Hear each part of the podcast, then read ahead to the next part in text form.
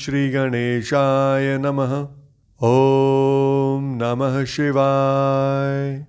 मैं अभिजीत शर्मा योगिक स्वाध्यायम के हमारे पॉडकास्ट शिव पुराण विद अभिजीत में आप सभी का एक बार पुनः हार्दिक अभिनंदन करता हूँ। तो चलिए आज हम अपने सत्तरवें एपिसोड को आरंभ करते हैं। आज श्री शिव पुराण की दूसरी संहिता रुद्र संहिता के प्रथम खंड, जिसे सृष्टि खंड के नाम से भी जानते हैं, हम वहाँ से आगे बढ़ेंगे। सृष्टि खंड का प्रथम अध्याय, जिसका शीर्षक है ऋषियों के प्रश्न के उत्तर में नारद ब्रह्म संवाद की अवतारणा करते हुए सूत जी का उन्हें नारद मोह का प्रसंग सुनाना, काम विजय के गर्व से युक्त हुए नारद का शिव, ब्रह्मा तथा विष्णु के पास जाकर अपने तप का प्रभाव बताना, जो विश्व की उत्पत्ति, स्थिति और लय आदि के एकमात्र कारण हैं, गौरी गिरिराज कुमारी उमा के पति हैं, तत्वज्ञ हैं, जिनकी कीर्ति का कहीं अंत नहीं है, जो माया के आश्रय होकर भी उससे अत्यंत दूर हैं तथा जिनका स्वरूप अचिंत्य है, उन विमल बोध स्वरूप भगवान शिव को मैं प्रणाम करता हूँ। मैं स्वभाव से ही उन अनादि शांत स्वरूप एकमात्र पुरुषोत्तम शिव की वंदना करता हूँ, जो अपनी माया से इस संपूर्ण विश्व की सृष्टि करके आकाश की भांति इसके भीतर और बाहर भी स्थित हैं।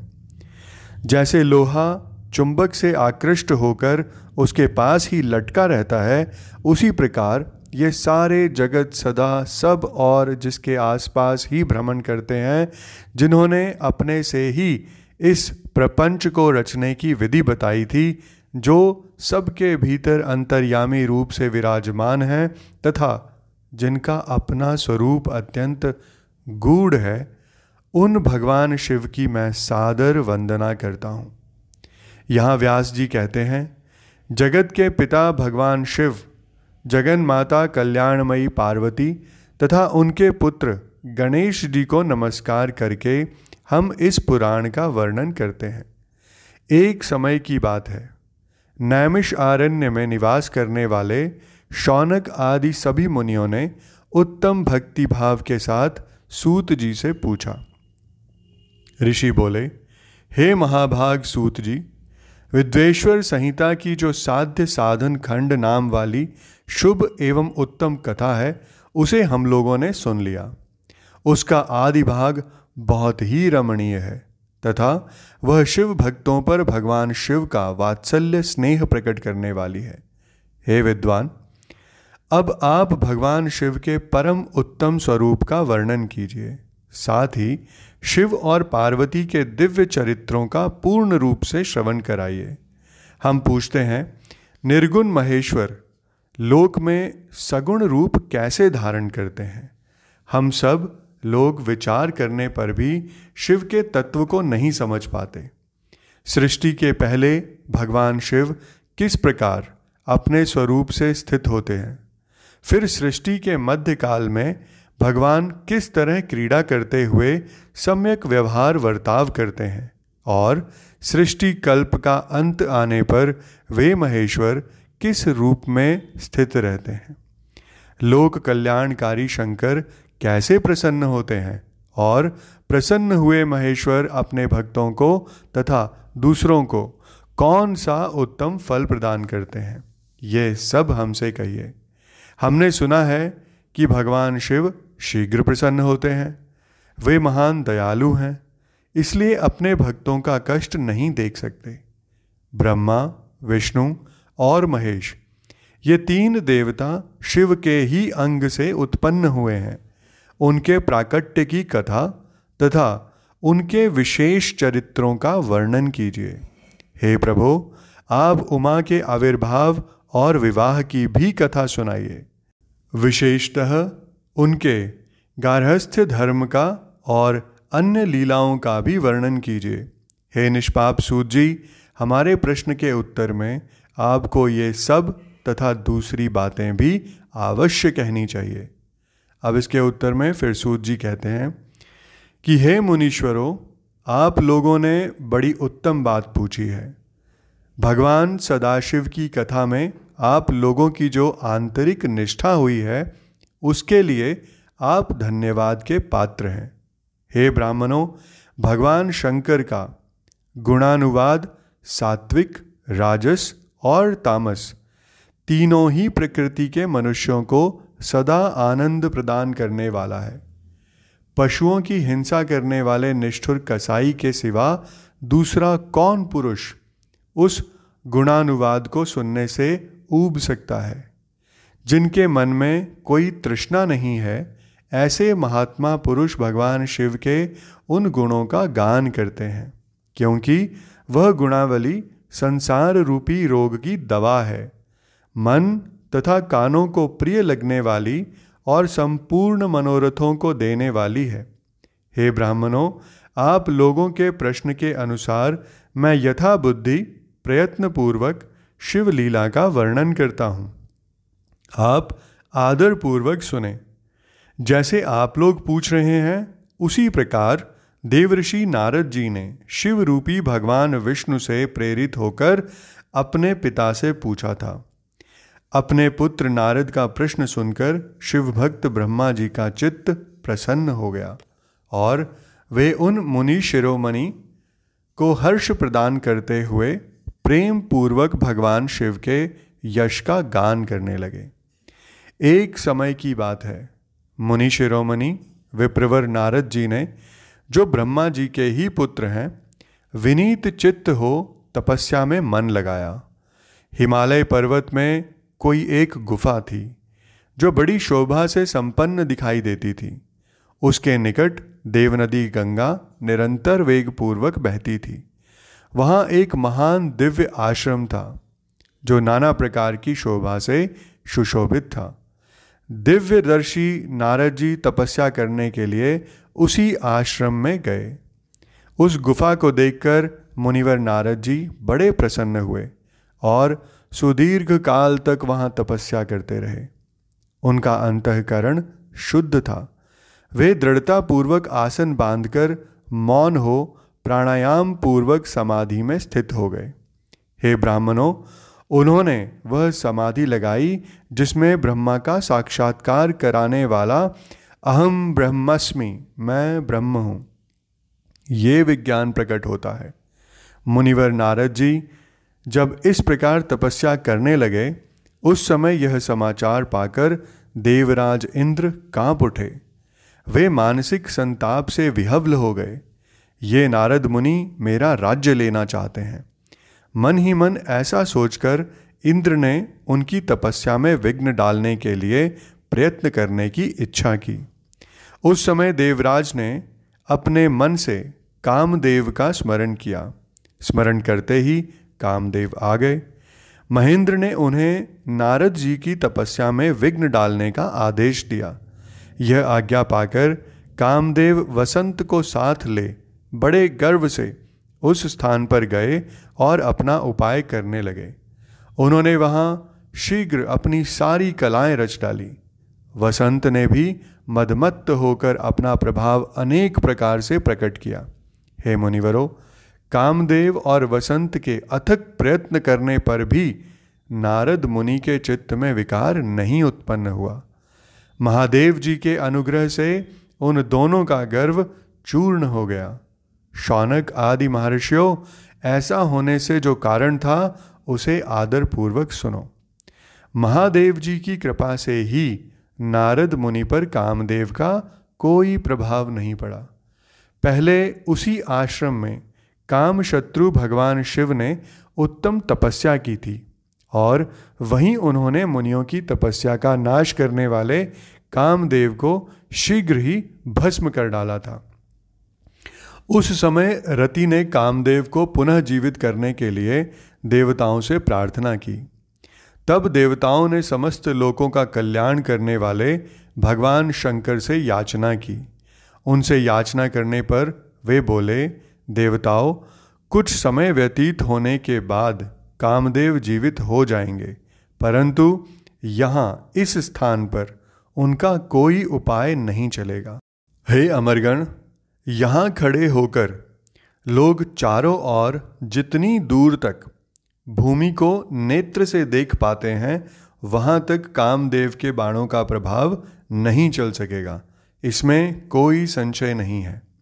भगवान शंकर की इस उक्ति के अनुसार उस समय वहाँ नारद जी के प्रति कामदेव का निजी प्रभाव मिथ्या सिद्ध हुआ।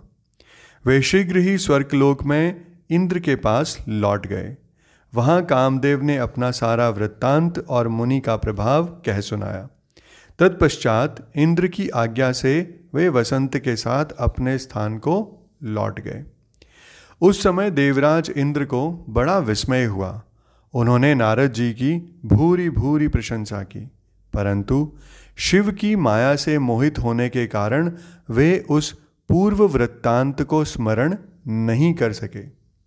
वास्तव में इस संसार के भीतर सभी प्राणियों के लिए शंभू की माया को जानना अत्यंत कठिन है। जिसने भगवान शिव के चरणों में अपने आप को समर्पित कर दिया है, उस भक्त को छोड़कर शेष सारा जगत उनकी माया से मोहित हो जाता है। नारद जी भी भगवान शंकर की कृपा से वहाँ चिरकाल तक तपस्या में लगे रहे।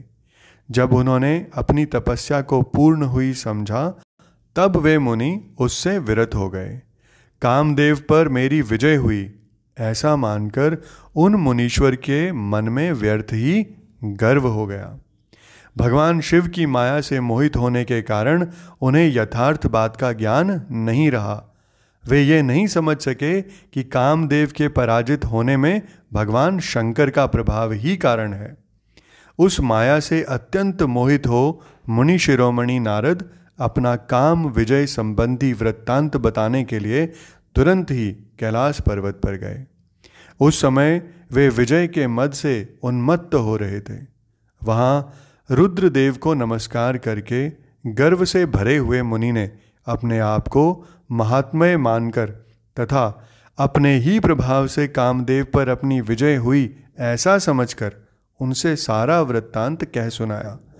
वह सब सुनकर भक्तवत्सल भगवान शंकर ने नारद जी से, जो अपनी अर्थात शिव की ही माया से मोहित होने के कारण काम विजय के यथार्थ कारण को नहीं जानते थे और अपने विवेक को भी खो बैठे थे, इस तरीके से कहा।